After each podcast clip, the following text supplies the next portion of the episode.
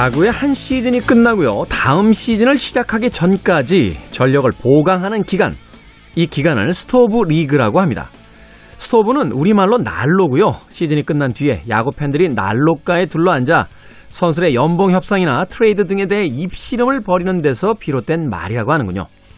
추워진 날씨, 따뜻한 온기 앞에 모여 지난날의 아쉬움과 앞으로의 기대를 품기 좋은 날들. 몇 해 전 방영한 같은 제목의 드라마 스토블리그에서 팀의 쇄신을 이끌었던 단장의 대사 한마디가 문득 떠오릅니다. 해왔던 것들을 하면서 안 했던 것들을 할 겁니다. 김태훈의 시대음감 시작합니다.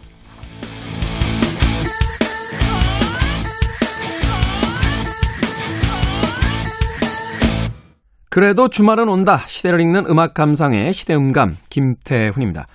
자, 한해 마지막 달인 12월 뭐 야구에만 스토브 리그가 있겠습니까? 이 12월이야말로 우리들의 스토브 리그가 아닌가 하는 생각 해보게 됩니다. 따뜻한 난로가에 모일 필요까지는 없겠습니다만 조금 맛있는 음식 혹은 아주 단술이 있는 곳에 방역 지침을 지키면서 모여서 올 한 해 동안 아쉬웠던 것들, 또 내년에 해보고 싶은 것들을 도란도란 이야기 나눠보는 것, 또 남들의 이야기를 들으면서 내년에는 어떤 계획을 세워봐야겠다 하는 자극을 받는 것. 그것이 바로 12월에 가장 필요한 것이 아닐까 하는 생각을 해보게 됩니다. 바로 또 그러한 것들을 통해서 우리들의 인생, 우리들의 삶이 조금씩 더 나아지는 거겠죠. 우리는 가끔 어, 아주 커다란 욕망에 시달리게 되죠. 어제와는 완전히 다른 나. 이제와는 완전히 다른 인생.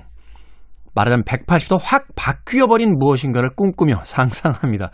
그러다 보면 욕심도 심해지게 되고요. 또 거창했던 계획들이 어느덧 또 한 번의 스토브리그 시즌이 되면 이룬 것이 하나도 없구나 하는 반성을 하게 되는데 모든 것의 변화는 점진적이며 또한 우리가 우리의 삶을 바꿀 수 있는 것은 해왔던 것들을 하면서 안 했던 것들을 조금씩 덧붙여가는 것이 아닐까.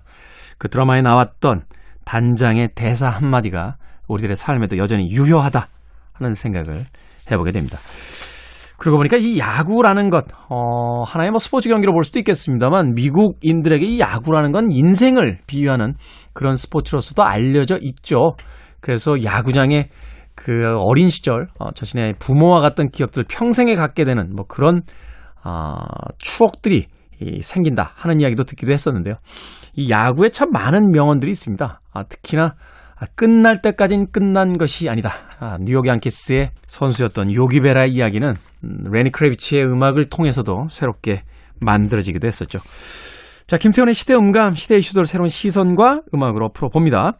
토요일과 일요일, 일라디오에서는 낮 2시 5분, 밤 10시 5분 하루 두 번 방송되고요. 한민족 방송에서는 낮 1시 10분 방송이 됩니다. 팟캐스트로는 언제, 어디서든 함께 하실 수 있습니다. 야구의 스토브 리그이자 우리들의 인생의 스토브 리그는 이 12월 잘 보내야겠죠. 그리고 내년 1월엔 다시 시작해야만 할 것 같습니다. 스틸리 댄의 음악 듣습니다. Do it again.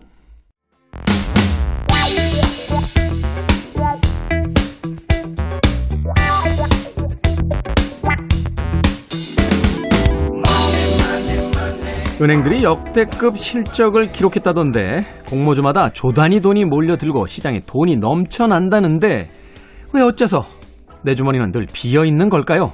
그 미스터리를 풀어보는 시간입니다. 우리 시대의 경제 이야기 돈의 감각 더 퍼블릭 자산운용의 김현준 대표님 나오셨습니다. 안녕하세요. 네, 안녕하십니까. 김현준입니다. 시중에 돈이 많다, 뭐 유동 자금이 많다 이런 이야기 꽤 오래 전부터 들었습니다. 뭐그 네. 코로나 때문에 지원금들도 많이 풀리고 국고가 네. 이제 열렸기 때문에 사실은 시장에 돈이 많다. 또 기업들은 의외로 사내 유보금이 지금 넘쳐난다. 뭐 이런 그렇죠. 이야기도 있는데 네. 왜 우리 주머니에만 돈이 없는 겁니까? 아니 이 시대음감 청취자분들의 주머니만 가벼운 거 아니에요? 음. 이게 아마 가볍다는 것은 여러분들이 어, 다른 코로나 때 어려운 분들을 많이 도왔다는 것 같습니다. 아, 이 진원, 재난지원금 받은 걸로 좀 구매도 많이 하시고 네. 먹을 것도 많이 사 먹고 했기 때문에 가벼우신 거라고 생각을 하고요. 사실 이제 재난지원금이라는 건 가지고 있으면 의미가 없잖아요. 그걸 통해서 그렇죠. 시장을 순환시키려고 국가가 이제 돈을 네. 말하자면 마중물을 넣어주는 건데. 그렇습니다. 네네. 그래서 어 아마 그래서 가벼운 거라고 생각을 하고요. 네. 아마 어 이렇게 얘기는 할 수 있지만 대부분 또 여러분들이 몇 년 전에는 해보지 않았던 음. 그런 공모 주 투자도 정말 하고 계실 거고 그렇죠. 주식이라든지 암호화폐라든지 이런 계좌도 많이 갖고 계실 거예요. 음. 그래서 지금 당장 쓸 돈이 없다 뿐이지 그것을 잘 관리하면 여러분들의 총 자산은 내년쯤에는 올라가지 않을까 생각해 봅니다. 그렇군요. 사실 작년까지만 해도 그 휴대폰에 스마트폰에 깔려 있지 않았던 어플이 몇 개 더 깔려 있습니다. 거기 자, 들어가 있을 거예요, 돈이. 네. 그러니까요. 네. 김현준 대표님과 함께 하는 우리 시대의 경제 이야기 돈의 감각 오늘 나눠볼 첫 번째 경제 뉴스 어떤 뉴스입니까?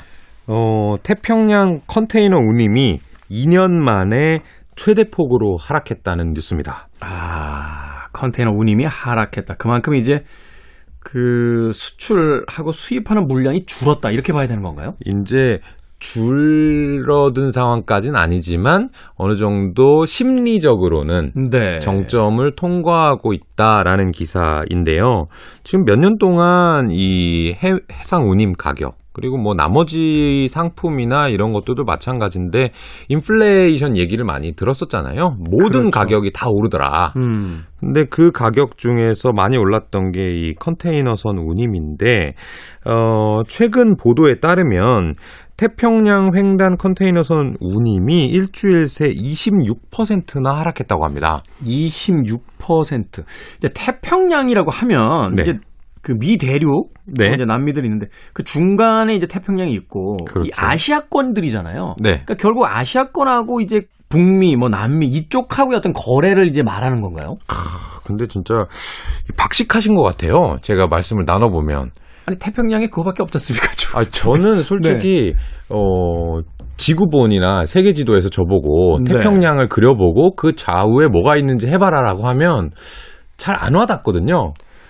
그렇게 보는 경우는 별로 없으니까요. 네, 근데 네. 실제로 말씀하신 게 맞더라고요. 음. 이게 중국에서 미국으로 네. 가는 그 노선이 대부분입니다. 네. 그러니까 뭐 중국이 세계 공장이니까 뭐 물건을 만들어야 될 것이고 어. 미국은 뭐 세계 최대 소비 지역이니까 그쪽으로 이제 물건이 많이 가는데 음. 이 운임이 26% 떨어진 것은 2년 만에 최대 낙폭이라고 하고요. 2년 만에 최대 낙폭. 네. 원래는 이 글로벌 공급망 대란, 뭐 코로나 때문에 일할 사람이 없다. 라든지 아니면 미국의 연말 쇼핑 시즌이 다가오면서 상당히 높아질 것으로 더 예측을 했었거든요. 그런데 그렇겠죠? 네네. 이것이 이번에는 하락했다라고 하고요. 이 관련 업계에 따르면은 화주들이 컨테이너선을 확보하기 위해 얹어줘야 했던 프리미엄도 이제 떨어졌대요. 음, 윗돈을 줘야지 잡을 수 있었는데 그것도 떨어졌다. 그러니까 어느 정도는 내가 중국에서 미국, 미국에서 중국으로 가는 이 물동량이 네. 이제는 좀 정점을 찍은 것은 아니냐. 음. 그런 것으로 이제 미국 일간지 월스트리트저널이 아. 진단했습니다. 이게 경제적으로도 또 정치적으로도 이 중국과 미국이 어떤 그 불화를 겪고 있는 게 또 작용을 한 건가요? 그럴 수도 있을 것 같은데 네. 이 기사에서는 조금 재밌는 얘기를 한 게 뭐냐 하면 미국의 9월 도매 재고 그러니까 유통업체들이 이 물건을 미리 사놓는 물량이요. 네. 작년 동월과 비교해서 13% 증가했는데 이걸 음. 어떻게 해석하면 되느냐? 아마존이나 월마트, 홈디포와 같은 그 유통업체들이 아 요새 글로벌 공급망이 어려우니까 음. 연말 쇼핑 시즌 전에 제품을 미리 좀 가져다 놓자.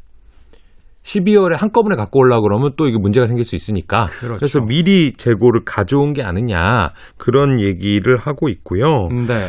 어 제가 이제 이 기사를 통해서 여러분들께 주의를 권해드리고 싶은 건 뭐냐 하면 이 해상 운임이 계속해서 오르니까 어떤 주식에 많이 투자를 하셨냐면 이 실제로 해운 회사에 투자하신 분이 꽤 많이 계신 것 같아요. 일반 투자자분들 중에 한때 뭐 이 해운 쪽이 굉장히 전망이 좋다. 투자하라. 뭐 이런 그 방송도 꽤 많았거든요. 실제로 뭐 실적이라든지 그런 회사들의 주가도 많이 오른 건 사실이에요. 네. 근데 전문 투자자들은 어떻게 하냐 하면 이 해운이라고 하는 게 물동량이 많아지면 배가 적고 그러면 운임 가격이라든지 경기가 좋아지고 또 반대로 되면 떨어지고 하는 건데 이게 안 좋을 때 사야 되는 거거든요. 낮은 가격일 때. 그렇죠. 음. 모두가 어, 해운사가 망할 것 같아.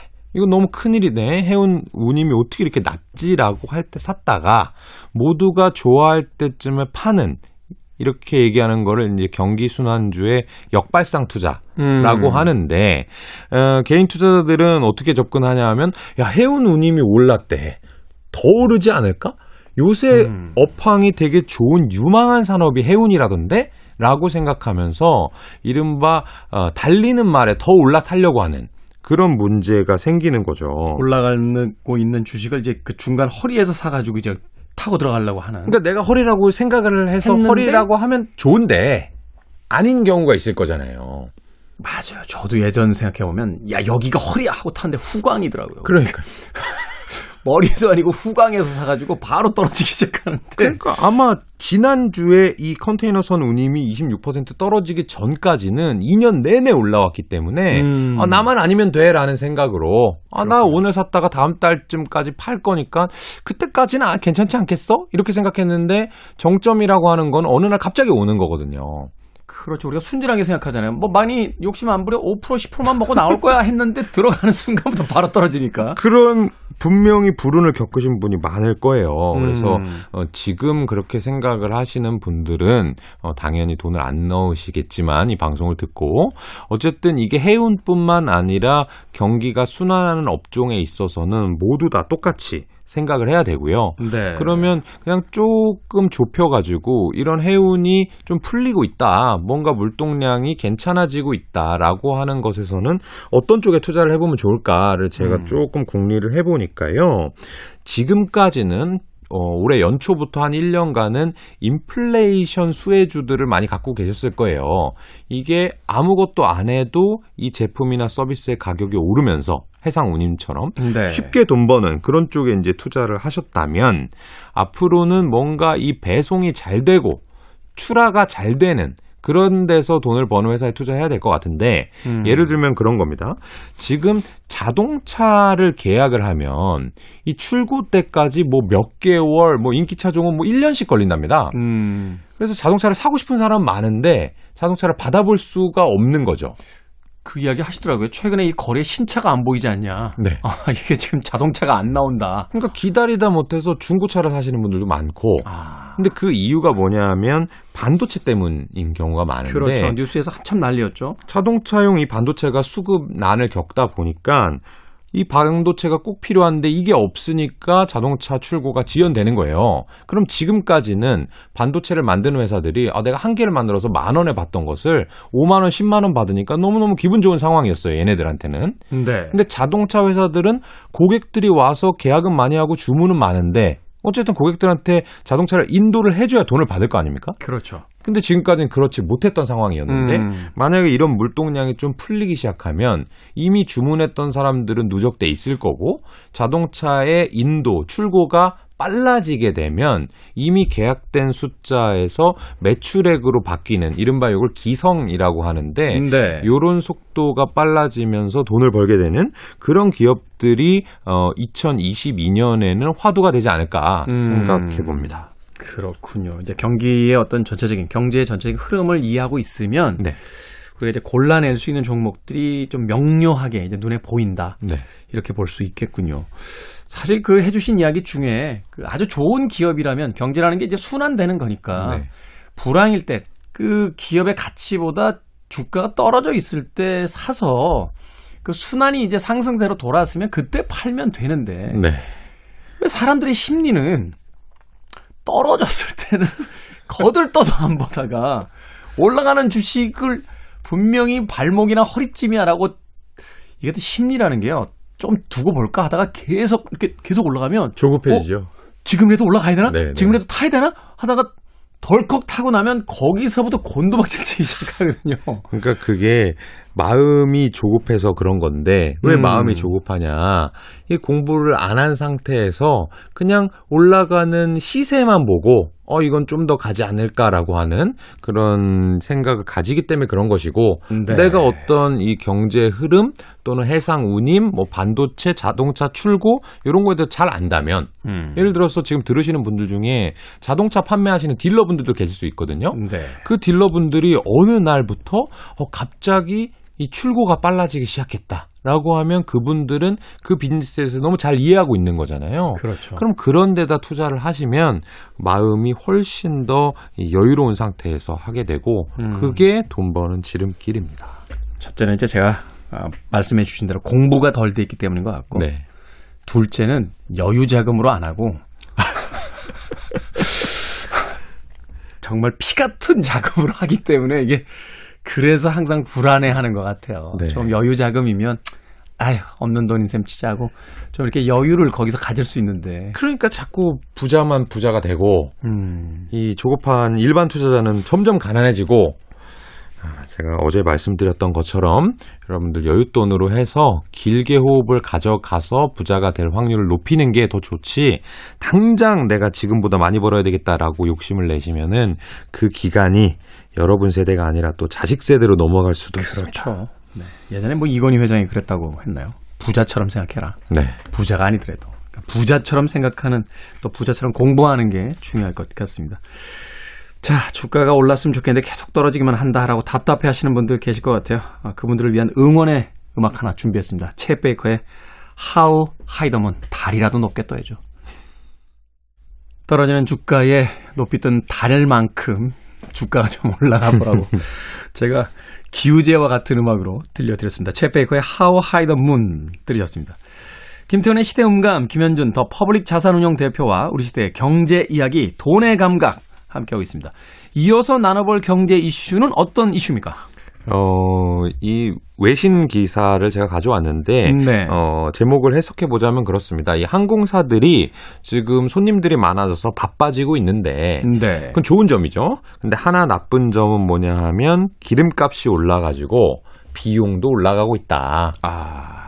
그래서 손님도 많아지고 비용도 올라가고 어떻게 될까라는 기사입니다.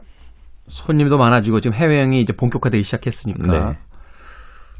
항공유 가격도 올라가고. 네. 그럼 당연히 이제 항공권 가격도 올라. 제가 얼마 전에 알아봤는데요. 하와이까지 가는데 비즈니스 클래스가 600에서 800만 원이래요. 네. 어마어마하더라고요. 그러니까 지금 뭐 항공권 가격이 뭐 못 구한다. 아예 마일리지 항공권은 아예 지금 뭐 구할 없습니다. 수도 없고 네. 네. 본 금액을 내도 잡기 쉽지 않다. 뭐 이런 이야기를 하시더라고요. 그렇습니다. 어. 어, 제가 하와이 가는 걸 어떻게 아시고?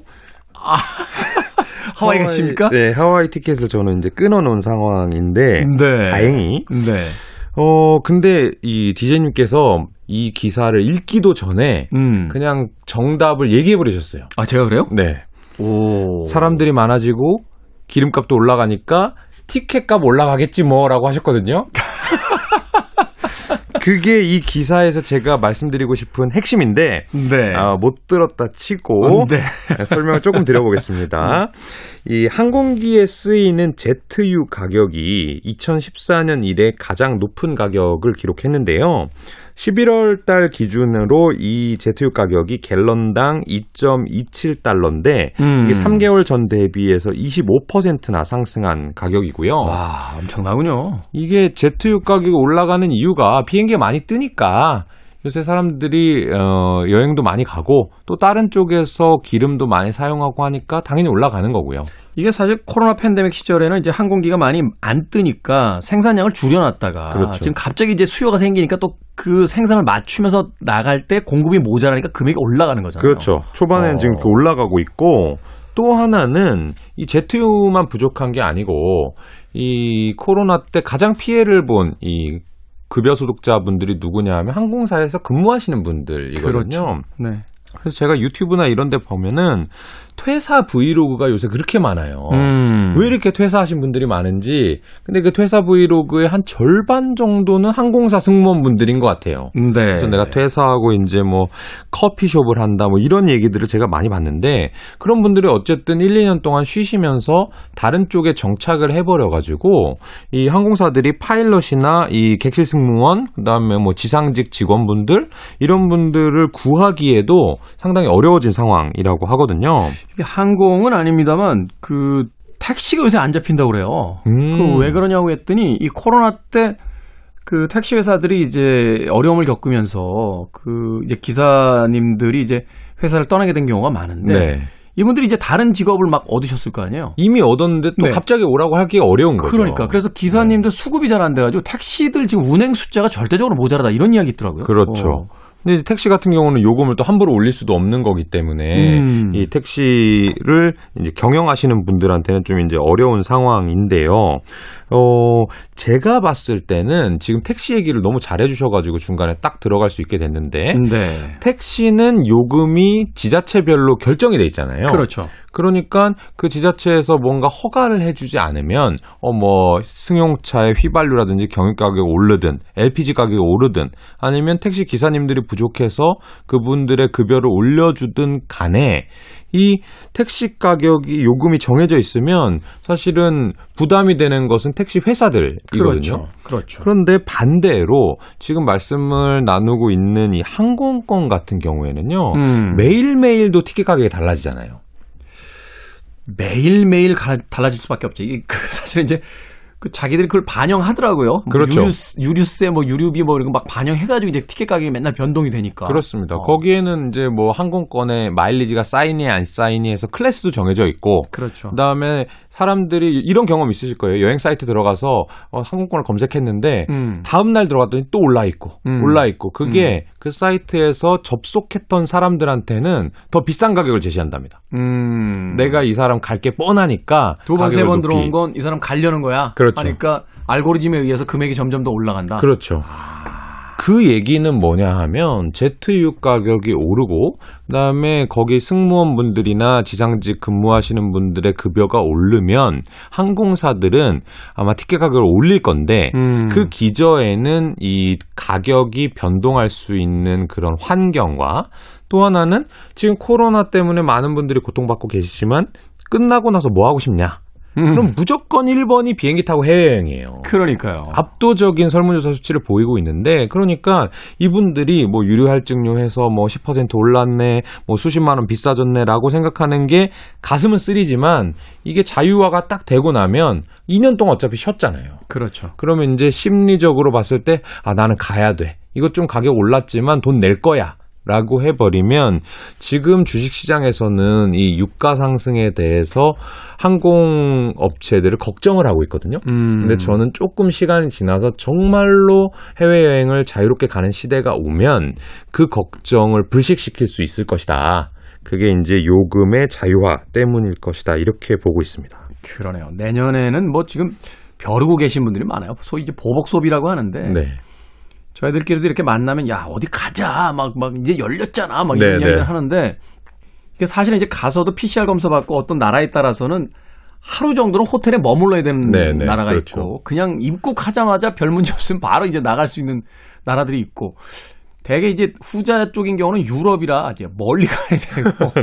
가까이 있는 나라들은 들어가면 이제 하루 정도 또 있다가 나와야 되고 뭐 이러다 보니까 좀 애매해요. 뭘 맞추기가. 아직까지는 그렇죠. 아직까지는. 네. 그런데 이제 이게 본격적으로 내년에 이제 자율화가 되기 시작하면, 자율화가 되기 시작하면 분명히 이제 항공산업 쪽이 그동안 이제 떨어졌던 매출이 이제 말하자면 반등하는. 네. 그러면서 여러 가지 어떤 호재가 있을 것이다. 저는 그렇게 예상하고 있습니다. 음, 그렇군요. 근데 요것도 사실은 이 성수기 비수기가 또 갈려져 있는 전통적인 그런 업종이기 때문에 그렇죠. 내년 성수기가 오려면 아직 한 7, 8개월 남았어요. 음. 그러니까 여러분들이 아 이거 그러면 내년 5월에 사야지 이렇게 하면 늦습니다. 그러네요. 그러면 아까 어. 말씀드렸던 그 해운을 꼭지에 잡는 음. 그런 똑같은 실수를 범하는 거니까 지금 유가가 올라서 항공사들이 어렵지 않겠어? 아직 뭐 다시 유럽은 코로나 퍼지던데 위험하지 않겠어라고 생각하는 그런 우려가 있을 때 우려가 있는 업종을 사시는 겁니다. 우려가 있는 업종을 산다. 네. 지금 우환이 든 회사를 도와준다는 셈치고 사준다. 물론 그, 그 전제 하에는 이 회사가 그렇게 작은 위기에 쓰러질 회사거나 네네. 이렇게 타격을 입을 회사는 아니다라는 아, 기본적인 그럼요. 전제가 있어야겠죠. 그럼요.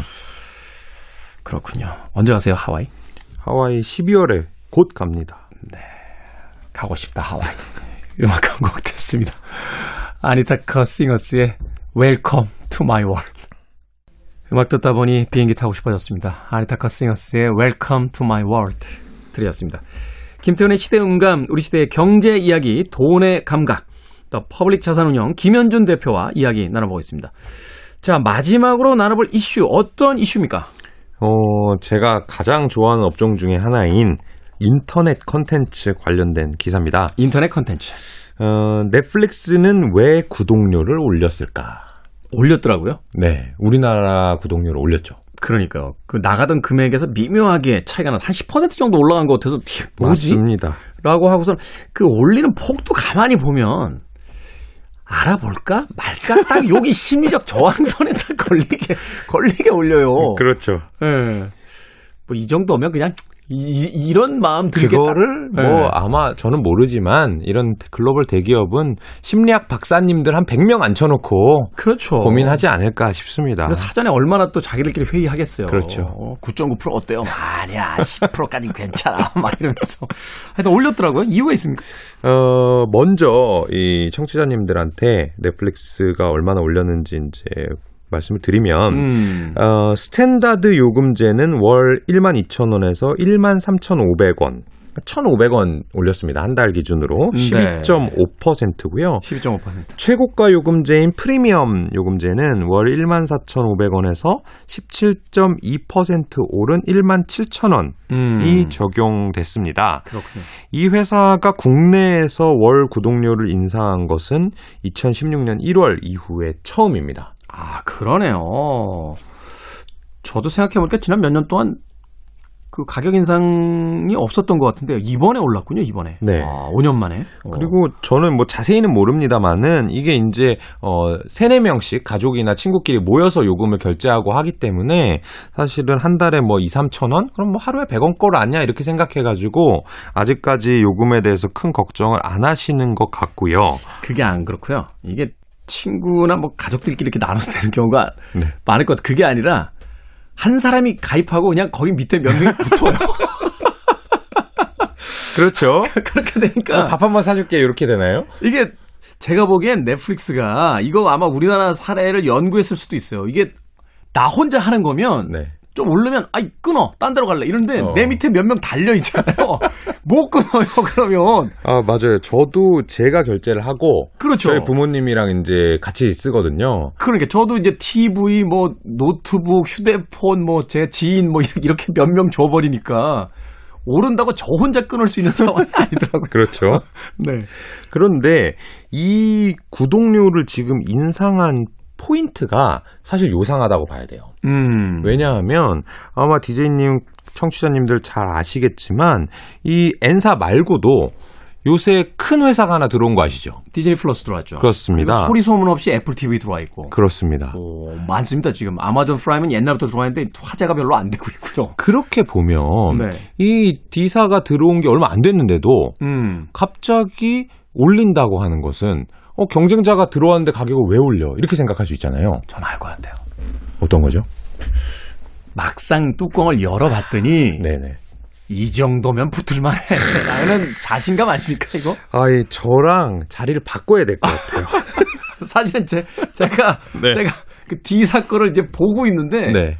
생각보다 제 기대보다 사실 조금 별로였어요. 그렇다는 네, 평이 있고 음. 이 엔사도 당연히 이거에 대해서 고민을 많이 했을 겁니다. 그래서 여기 이 기사를 제가 가져온 제목이 넷플릭스는 왜 구독료를 올렸을까 뒤에 붙은 게 뭐냐면 네. 일본을 보면 알 수 있다예요. 일본을 보면 알수 있다. 네. 일본도 가격을 올린 적이 있는데 언제 올렸냐 하면 우리나라 똑같습니다. 음. D사가 진출한 다음에 조금 보고 조금 상황 보고 네, 바로 올리더라고요. 우리나라도 똑같았습니다. 최근 기사 보니까 그 넷플릭스는 계속 지금 그 말하자면 이제 가입률이나 네. 아, 이제 일 어떤 시청 퍼센테이지가 올라가고 있는데 디사가 초기에 약간 그 오픈빨이라고 반짝했다가 하죠. 반짝했다 지금 그 떨어지고 있다라는 뉴스가 있더라고요. 그렇습니다. 어. 그러니까 이게 상당히 어볼 것이 많겠구나라고 기대를 했었는데 의외로 볼 것이 없다라는 평들이 나오게 되면서 이제 구독을 별로 안 하고 다시 N사 쪽으로 오거나 어 이런 분들이 많은데 특히나 N사 같은 경우에는 이제 오징어 게임이라든지 아 그러네요. 최근에 지옥이라든지 지금 글로벌 그 강세를 보이는 컨텐츠가 있어서 지금 브랜드 그렇습니다. 이미지가 확 올라가 있는 상황이니까. 우리나라 사람이 어 오징어 게임을 아직도 안 보고 누군가 친구랑 송년회를 하려고 했다라고 했을 때는 음. 아마 할 말이 없을 겁니다. 언젠간 시작하기 전에 봐야지. 보고 갈 거예요. 아. 그 정도로 이 컨텐츠의 힘이 강력해지니까 저는 자신감의 표명이 아닌가 생각이 들고요. 그러네요. 이 회사에서는 사실은 어, 얘기는 그렇게 했습니다. 어, 그 어느 때보다 많은 엔터테인먼트 선택지가 있는 요즘에 이 우리 회사는 회원들의 기대를 넘어서는 경험을 선사하고자 최선을 다하는 것이며 이 작품 카탈로그의 양적 질적 수준을 올리고 컨텐츠 제작에 투자하기 위해서 올린 것이다 이렇게 말은 했어요. 아, 뭐 들을 얘기는 하나도 없네요. 네. 들을 얘기, 들을 얘기 하나도 없네요. 하지만 뻔한, 뻔한 이야기. 그 타이밍이 네. 아, 아 봤지? 어, 싫으면 음, 말고 그러니까. 우리 거 안 보면 안 될 걸? 이렇게 가는 거거든요. 이 D사의 지금 컨텐츠가 제 개인적으로는 아, 이게 조금 초반에는 밀리겠구나라는 느낌 받은 게 대부분의 컨텐츠를 극장에서 다 본 컨텐츠들이 많고 그렇죠. 그리고 케이블 TV를 통해서 지난 몇 년 동안 계속해서 반복됐고 IPTV에서 이미 다 관람이 끝났던 네. 컨텐츠들이 주력이더라고요. 맞아요. 그러다 보니까 아무래도 초반에 어떤 좀 뭐라고 할까요? 이 임팩트가 좀 약했던 게 아마 이 넷플릭스의 어떤 자신감으로 간 게 아닌가 하는 또 생각이 듭니다. 그렇습니다. 어. 그 말씀도 지금 이제 드리려고 하는데 이 오리지널 컨텐츠라고 해서 네. 그 컨텐츠 플랫폼이 제공할 수 있는 그 곳에서만 볼 수 있는 것이 중요한데 이미 D사 같은 경우에는 워낙 유명한 작품들은 많이 갖고 있지만 음. 말씀하신 대로 지금 내가 거기 가서 볼 필요는 없는 것들 이미 다본 네. 것들이고 네. N사가 우리나라에서 오징어 게임이나 지옥과 같이 성공을 시킨 것들은 지금 바로 개봉을 한 것이고 여기 아니면 못 보는 컨텐츠들이니까 이런 것들을 고객을 가져올 수 있는 그런 힘이고요. 하나 더 여러분들 공부를 위해서 조금 어려운 얘기를 해본다면 이렇게 가격을 인상해버리면 이 가격 인상에는 비 비용 증가가 수반되지가 않습니다. 음. 그러니까 매출액이 올라간 분만큼은 대부분이 이 회사의 이익으로 증가되는데요. 순이익이죠. 이렇게 한번 얘기를 들어볼게요. 피자 가게를 운영하고 있습니다. 네. 어떤 분이. 근데 피자 한 판에 만 원. 에 팔고 있고 음. 한 판을 팔면 10%가 남아서 천 원씩 남는다고 가정을 해볼게요. 네. 근데 그 피자 가게 주인께서 아, 피자 가격을 만 원에서 만 천 원으로 올려야겠다. 10% 인상합니다라고 공지를 했어요. 네. 그러면 이제 손님분들 보실 때는 어, 10% 올랐으니까 이 사장님도 10% 정도 더 벌겠지라고 생각할 수 있는데 보면 만 원에서 남는 게 천 원이었잖아요. 그렇죠. 근데 만 천 원으로 가격을 올렸으면 요 만 천 원 빼기 만 원. 음. 늘어난 천 원은 이 사장님 주머니에 고스란히 들어갑니다. 이건 뭐 더 이상의 어떤 비용이 발생하지 않고 생긴 이익이니까. 그러니까요. 어. 그렇게 되면 원래 천 원 벌던 사장님이 이천 원 버는 거죠. 그렇죠. 그러니까 10%를 가격을 올렸는데 이익이 100% 증가하는 모습을 보이고 있잖아요. 이 N사가 가격 인상한 것도 아마 이 회사한테는 상당히 큰 수익으로 돌아갈 것 같습니다. 그렇군요. 당분간은 좀 N사의 독주 그리고 그 이후에 이제 추격하고 있는 다른 어떤 OTT 회사들이 어떤 컨텐츠들을 가지고 네. 또 이제 그 경쟁을 벌일지 좀 지켜볼 상황이다. 그런데 바로 이 넷플릭스 N사가 아, 구독료를 올린 것은 그만큼 어떤 시장에 대한 조사, 선호도 이런 것들에 대한 자신감의 발로다 이렇게 네. 볼수 있는 거군요. 그렇게 추측하고 있습니다. 네. 너무 많아졌어요. 어, 저는 저는 사실 직업상 뭐 보는 게 좀 많은데 네.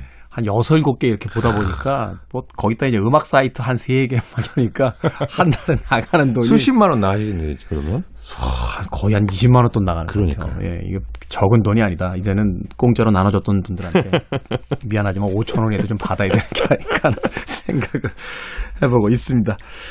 자, 우리 시대의 경제 이야기, 돈의 감각, 더 퍼블릭 자산운용 김현준 대표와 이야기 나눠봤습니다. 고맙습니다. 네, 고맙습니다.